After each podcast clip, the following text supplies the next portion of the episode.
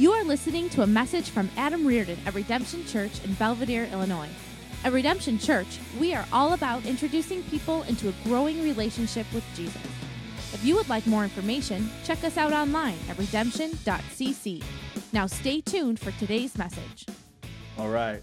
Well, hey, I would love for you to open up your Bibles to the book of John this morning. And as you're open to the book of John in the New Testament, uh, there's, it's four in Matthew, Mark, Luke, uh, John. Uh, one of the things that I love about today is uh, we're officially kind of kicking off the Christmas season. Uh, I love the fact that, like, I think I'm just going to tell you, I think it's kind of like uh, God smiling upon us that today at Church we're kicking off a Christmas series and it's snowing, and so I'm excited about that because it feels like Christmas. If it's like 70 degrees, it just doesn't feel uh, like Christmas. And I love Christmas. I'm just going to tell you about my heart a little bit. Is I absolutely love uh, the Christmas season. And there's things that I love about the Christmas season, but one of the main things I love about this season is the lights. I love Christmas lights. And of lights on houses, lights on trees. Uh, we have lights on our fence. I mean, I'm just a big fan. We have garland in our house put up with the lights twisted in the garland. I'm a big fan of Christmas lights. Uh, we as a family will spend time during the Christmas se- season driving around uh, at night just looking at Christmas lights. So if your house is decked out, let me know and we will cruise by. We will come check out uh, your Christmas lights. But I'm a big fan of that. I'm a big fan of the Christmas music because you can't really listen to it any other time of the year. You know, uh, if you're like rocking "We Three Kings of Orient" are in June, it just doesn't. You know, it's just not going to happen. It doesn't make a lot of sense. But with that said, there's a few things about the Christmas season that I don't like. In fact, one of the, my least favorite things about this season that we're in right now is for whatever reason, the Christmas season is a busy one.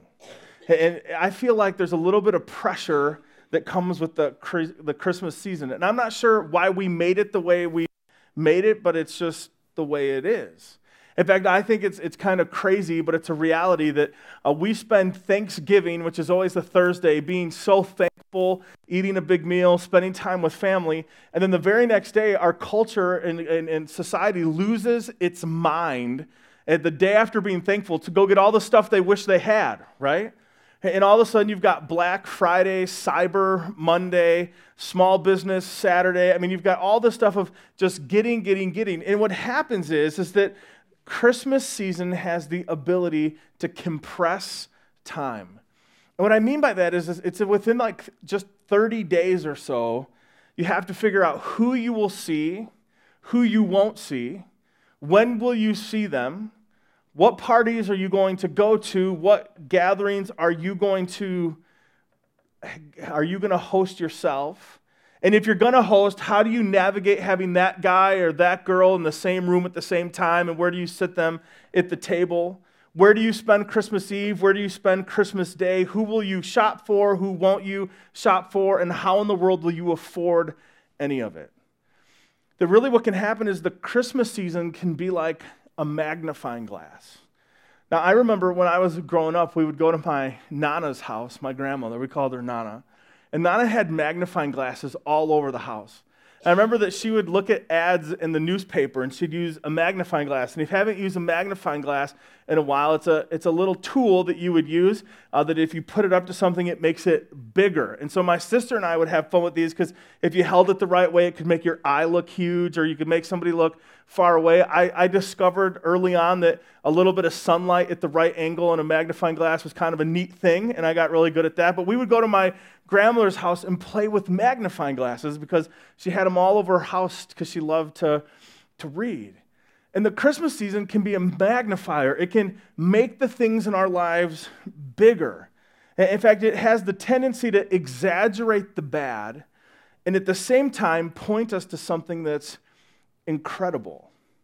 In fact, the Christmas season is supposed to be the most wonderful time of the year. At least that's what the songs tell us, right?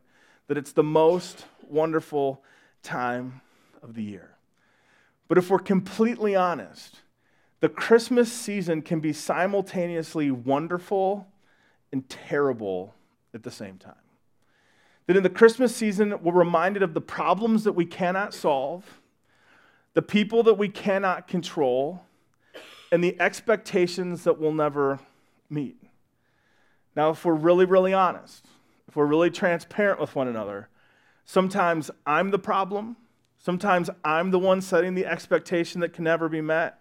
And sometimes I'm the person that can't be controlled. And sometimes you're the person that creates the problem. Sometimes you're the person that sets the expectation. And sometimes you're the person that can't be controlled.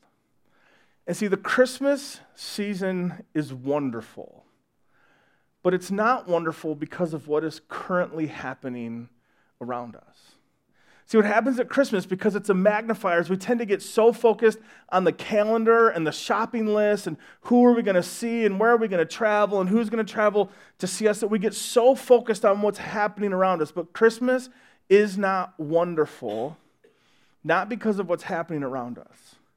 Christmas is wonderful because of something that's already happened. And one of the things we need to do in the Christmas season is refocus our attention off of what's currently happening around us back to the reason for the season, the thing that already happened. Because at Christmas, it's that season where we kind of slow down and our entire culture kind of pay attention and we're reminded that God loves us so much that he sent his son into the world to be the center of human history. Even better than that, God sent his son into the world to be the center of our lives. And see, the reason that's so important, the reason that it's so important that God would send Jesus to be the center of our lives is because when Jesus is the center of our lives, Jesus centers our lives. That when Jesus is the center of our life, the life is something stable and secure. When Jesus is at the center of our life, then our life is centered on something hopeful. That when Jesus becomes the center of our life, it means that we could actually have joy in a world where happiness is fleeting. That when Jesus is the center of our lives, it centers us that we live for purpose and meaning. We're reminded at Christmas that God loves us so much that he sent us Jesus not just to be the center of human history, but also to be the center of your life and my life. What I'd love for you to be is in John chapter 1 this morning. And there's four gospels in the New Testament. Uh, if you didn't grow up around the Bible or if, you're, if, if it's new being in the gospels for you, there's four of them Matthew, Mark, Luke, and John. And we're going to pay attention to John this morning. Because every one of the gospel writers was with Jesus, spent time with Jesus, knew Jesus, and every single one of them gives an account of the birth of Jesus. But what I want to do for the month of December is really pay attention to John. Because John's gospel is a little bit different than the other gospels. Uh, John has a little bit different of a perspective in his writing. Now, Matthew, Mark, Luke, John all were with Jesus, all wrote the scripture underneath the guidance and the inspiration of the Holy Spirit. But it would be like this it would be like if you and I saw the same event and we would tell the story of that event based on our perspective, our personality, and the way we talk or maybe write. And I want to introduce you to John a little bit. I want to talk to you maybe by John's perspective is just a little bit different. I want you to see the heart of the gospel writer, John. So here's a few things that I think are really interesting about John as we read his gospel. The first one is this John had a really significant relationship with Jesus. A really significant. And I don't mean that he just loved Jesus it's, if you read the Gospels, you'll see that Jesus had the 12 disciples. And of the 12, Jesus spent a, a, certain amount of extra time with three Peter, James, and John. And so you'll see that all throughout the Gospels, if you really pay attention, there'll be times where it says Jesus, Peter, James, and John. That means he only took those three. In fact, there were some significant events that took place where Jesus would call upon Peter, James, and John and go, hey, just, just you guys. I want you to come with me. And John had a really significant relationship with Jesus. In fact, John based his entire identity around the fact that Jesus loved him dearly. In fact, one of the nicknames that John has is the beloved disciple. In fact, even if you really pay attention as you read through the Gospel of John, one of the things that John says over and over and over about himself in his Gospel is that he is the one that Jesus loves. But I'm going to show you a scripture verse in just a minute where that's how John talks about himself. He doesn't use his name. He doesn't say, and Jesus told me. He'd say, and Jesus looked at the disciple that he loved, meaning himself, that that's how close he was to Jesus. And I, I, kind of imagine, this isn't in the scripture, but I kind of imagine that, that John would begin to talk about how much Jesus loved him. The rest of the disciples were like, John, we know you're the beloved disciple. But not only did Jesus have a really close relationship with John, but John was very close with Jesus' mother, Mary. I think that's significant. In fact, in John chapter 19, verse 26, Jesus has been arrested He's been falsely tried, he's been beaten, and he's being crucified. And John tells us in John chapter 19, verse 26, that as Jesus looks at him, I want you to see, he says, When Jesus saw his mother and the disciple whom he loved, that's John talking about himself, standing nearby, he said to his mother, Woman, behold your son. Now, this takes a minute. Because what we could take that as is that Jesus looks at his mom and says, Hey, mom, look at me, Jesus, your son. But what's actually taking place here is most scholars believe that Joseph, Jesus' stepfather, Mary and Joseph by the major, that guy, died actually pretty early in Jesus' life, at least before Jesus' crucifixion, because John, Joseph is never mentioned in the scriptures during this part of Jesus' life in ministry. And so most people believe that Jesus, then being the oldest son in the Jewish custom, would have become the head of the household, which means he was responsible for his mother and for all of his brothers. In the Old Testament, the fifth commandment says that you're supposed to honor your mother and father. Part of the Jewish custom, that just didn't mean you cleaned your room and did what they said and followed their instructions. It also meant you cared for them later in life that you made sure their needs were cared for. And so, as Jesus sees his mother and as he sees John, what he really says is, Mother, do you see John? He is now your son. And he says, John, do you see my mother? She is now your mother. And what he really does is he commissions John to say, John, I want you to treat my mother as your mother. I want you to care for her. And mom, you see John? I want you to love him like a son and follow his lead like you followed my lead. And see, the reason that that's so significant is not only did John have a really close relationship with Jesus, like if you think about this, he was around Jesus' mother all the time.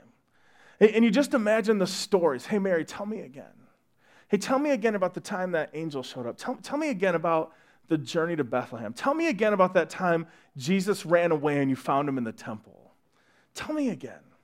That you just imagine all the stories he heard over and over and over again, caring for and being with Mary. In fact, not only did John have a close relationship with Jesus, and not only did John have a close relationship with Mary, John was able to summarize God with one word. And see, for me, this is, this is really significant and this is really important. Here's why. I think, this is kind of one of my philosophies in life, right? I think the more you understand something, the more you understand something, if you really understand it, then you should be able to make it simple, right? If somebody's able to really know where you're going, they're able to give you easy instructions, right? If somebody really truly understands something, they're able to break it down on a level that you can understand. But if someone does not fully understand something, it's really hard for them to make it clear. It's really hard for them to make it simple. And see, the reason I think this is important is because John had such a close relationship with Jesus. He had such a close relationship with Mary. I think John knew Jesus so well, so intimately had so much relationship, had so many experiences that he knew the heart of God so well that he was able, unlike anybody else, to summarize God with one word. To go, listen, if you really want to understand how big God is, if you really want to understand who He is and what He's like, in 1 John chapter 4, verse 8, he says, Anyone who does not know love does not know God, because God is love. And he goes, If you want me to define God and who He is and what He's like, He's love. And He gives us this summarization, this picture of who God is that is simple and clear and that's totally understandable. And one of the things that's really interesting about the Gospel of John is John wrote this at a very uh, late stage of his life. He was a very old man when he wrote the Gospel. In fact, most scholars and pastors and historians believe that John's Gospel was the last Gospel to be written and that he wrote it as an old man who had recounted these stories over and over again. That everywhere John went, he would tell these stories to believers, that he would visit churches and tell the stories. That everywhere he went, they go, Hey, you're John the Beloved. You, you, you're with Mary. Would you tell us who Jesus is and what he's like? And one of the things that's interesting about John is because he lived the longest than all the other disciples that John would have experienced incredible loss, that he would have gone through some really difficult seasons. He lost friends, he lost family, he lost loved ones, but he never lost his faith. In fact, towards the end of his life, as he writes his gospel, he actually gives us insight as to why he wrote it, kind of going, hey, this is my heart, this is my desire. As you read my gospel, here's the result that I'm hoping for. And as he's writing his gospel under the inspiration and the guidance of the Holy Spirit, he says it this way in John chapter 20, verse 30. He says, Now Jesus did many other signs. In, in John's gospel, he outlines seven things that Jesus does, signs that he is the Messiah, things that John captures and goes, these seven things point to the fact that Jesus is the unique Son of God who is the Messiah. And what John says is, hey, I only outlined seven, but there's many other signs that Jesus did in the presence of the disciples, which are not written in this book. But these are written so that you may believe that Jesus is the Christ, the Son of God, and that by believing you may have life in his name. See, one of the things that John absolutely believed is that Jesus was the source of life. And it goes beyond just our physical life.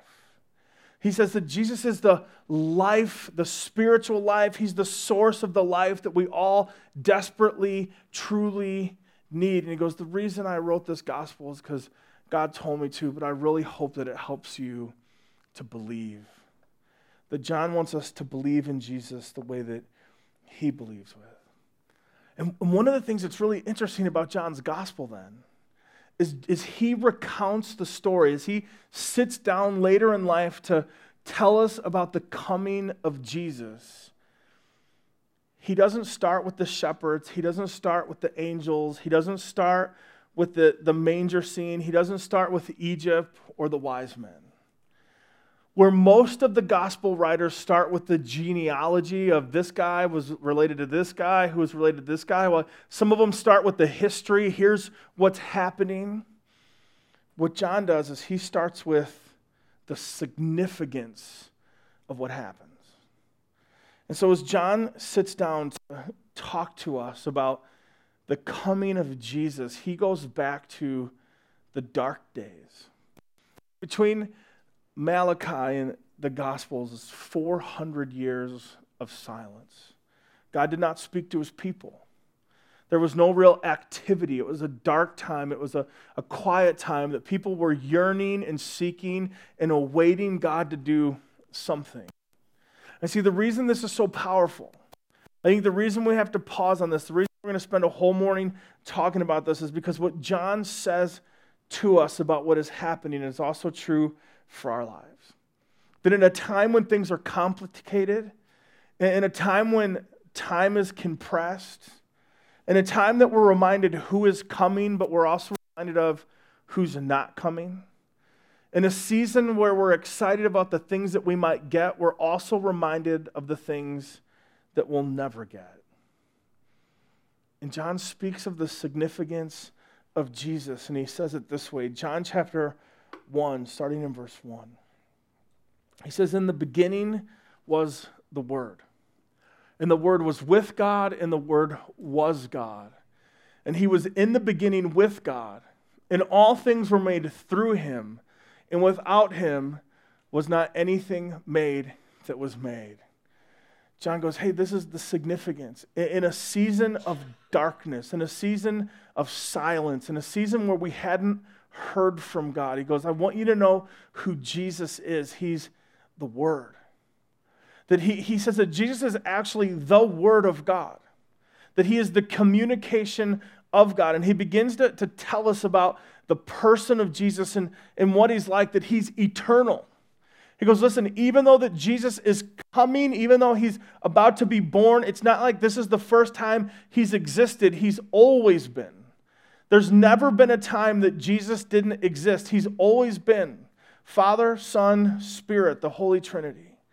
And he says that he's in the beginning and he was with God and he is God. In fact, he goes, He's the creator that there was absolutely nothing created that Jesus didn't create. All things were made through him. That means if you were to try to count the galaxies and the stars and the, the planets and the bacteria and all the animals and all the people, there was nothing that wasn't created by Jesus. He's the cosmic creator of all things. And I think John knows that that's like a big concept. And that even now we're going, okay, like, how big is eternity and how does that time thing work? Because we have a beginning and an end, and God always was, and Jesus, who always was, is going to be born as a baby. And sometimes that can make our head hurt and we don't fully grasp it or understand it. And I can almost imagine that John sits down with a smile on his face, going, How can we make this so simple? How can we make sure that everybody grasps this and knows the significance of this?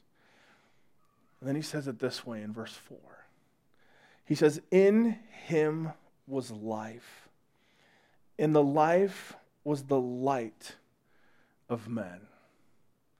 He goes, Let me tell you how significant this is. Jesus is the life. In a time of silence, in a time of darkness, he is the light. And this is really significant because around this time when Jesus came, the people who were waiting thought the Messiah was just going to do something regionally. Like this was just for the Jews, this was just for the nation of Israel, this was just for the select few. And as John writes his gospel, he reminds us that it's not just for the Jews, and it's not just for Israel, but that Jesus came for all people. And so he writes to us In him was the life, and the life was the light of men. And see, I think he knew that we would all understand that, that we all know what it looks like to see one light in the darkness. Uh, we all know what it's like to, to drive down a country road that is so dark that it seems like the darkness just encapsulates you, that it has just driven out all the light. And you can even see light from far away in absolute darkness. And he says, Jesus is that kind of light. And then he goes on in verse 5 and he says, The light shines in the darkness, and the darkness is not.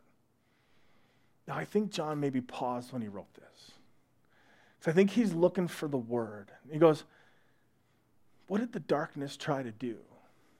Because at the end of his life, as he thinks about all the things that has happened, as he thinks about Rome taking over the nation of Israel, when he thinks about the Roman army surrounding Israel and starving them out, as he thinks about the thousands and thousands of Jewish people that were killed and sold into Roman slavery, as he thinks about the destruction of the temple, as he thinks about both Paul and Peter being executed by Nero.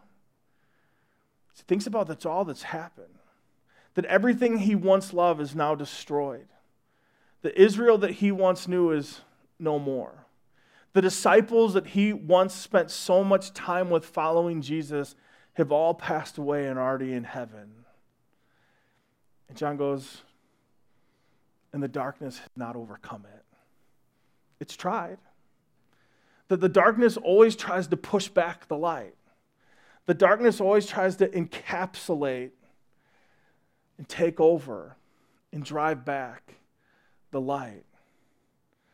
But he says the light shines. As hard as the darkness has tried to drive it out, as hard as culture has tried to push back, as, as hard as those who oppose Jesus have tried to shut him down, he says, Jesus is the light of men, and the darkness has not overcome it. And it means for us that no matter what we face, no matter the circumstances that are happening in, our lives, no matter what's going on around us, no matter the fear that we're faced with, the heartache that we experience, the pressure that we're under, the depression that we have, that Jesus is the life in the light of men. And there is no darkness that can snuff out the light of Jesus. See, this Christmas season, every single one of us will be faced with problems that we can't solve. In fact, sometimes you and I will be the problem that somebody else is trying to solve. We will experience things that we cannot control. We will face expectations that we'll never be able to meet because the reality is, is you can't make every single person happy. And when you sit down at the table this holiday season with the person that you've been arguing with every Christmas that you can remember, John reminds us that Jesus is the life and the light that overcomes darkness. It means there's always hope. It means that even when the world and even when our lives seems dark, that Jesus is the life and the light and the darkness hasn't overcome it. There's always hope. It means there's always a reason to believe. It means there's a God who loves us and always hears our prayer. It means that every single morning when the sun comes up, you and I have a reason to wake up every day, a reason to be thankful, and a reason to take a next step in our lives. It means that you and I, friends, can experience and obtain absolute full joy in a world that's trying just to sell us temporary happiness. See, friends, Christmas is wonderful, but it's not wonderful because of what's happening around us. Christmas is wonderful because of what already has happened. That your heavenly Father loved you and me and the whole world so much that he sent us his son Jesus, who is the life and the light of men and the light has not overcome it. Not then, not now, not ever. And see, it means we have something to be thankful for. And I realize this probably also lands with us in very different ways. For some of us, maybe the reality is we've been so focused on what's happening around us that maybe the light seems far off, distant, and dim. And I think John's words to you and to me, if we think the light's dim this morning, is that Jesus is the life and the light, and nothing, absolutely nothing, can overcome it. That that life and that light is available to you today fully in Jesus. And for some of us, this is what we celebrate and this is what we treasure every year. It means in the mix of complexity, in the mix of frustration, in the midst of the holiday pressure that we may not lose sight. That even when the world tries to get dark, that we have a light in Christ that always pulls us back, that always draws us in, that always gives us guidance. And so, like we sometimes do from time to time at Redemption Churches, we're not going to resolve all of this today. What I would do is invite you to come back the next couple weeks as we continue in this series, The Light of Christmas. And the reason we're doing a series called The Light of Christmas is because Jesus is the light. And the light shines, and the darkness has not overcome it. Thanks again for listening to this message from Redemption Church in Belvidere, Illinois, where we believe faith is a journey, not a guilt trip. Listen again next week, but in the meantime, visit us at redemption.cc.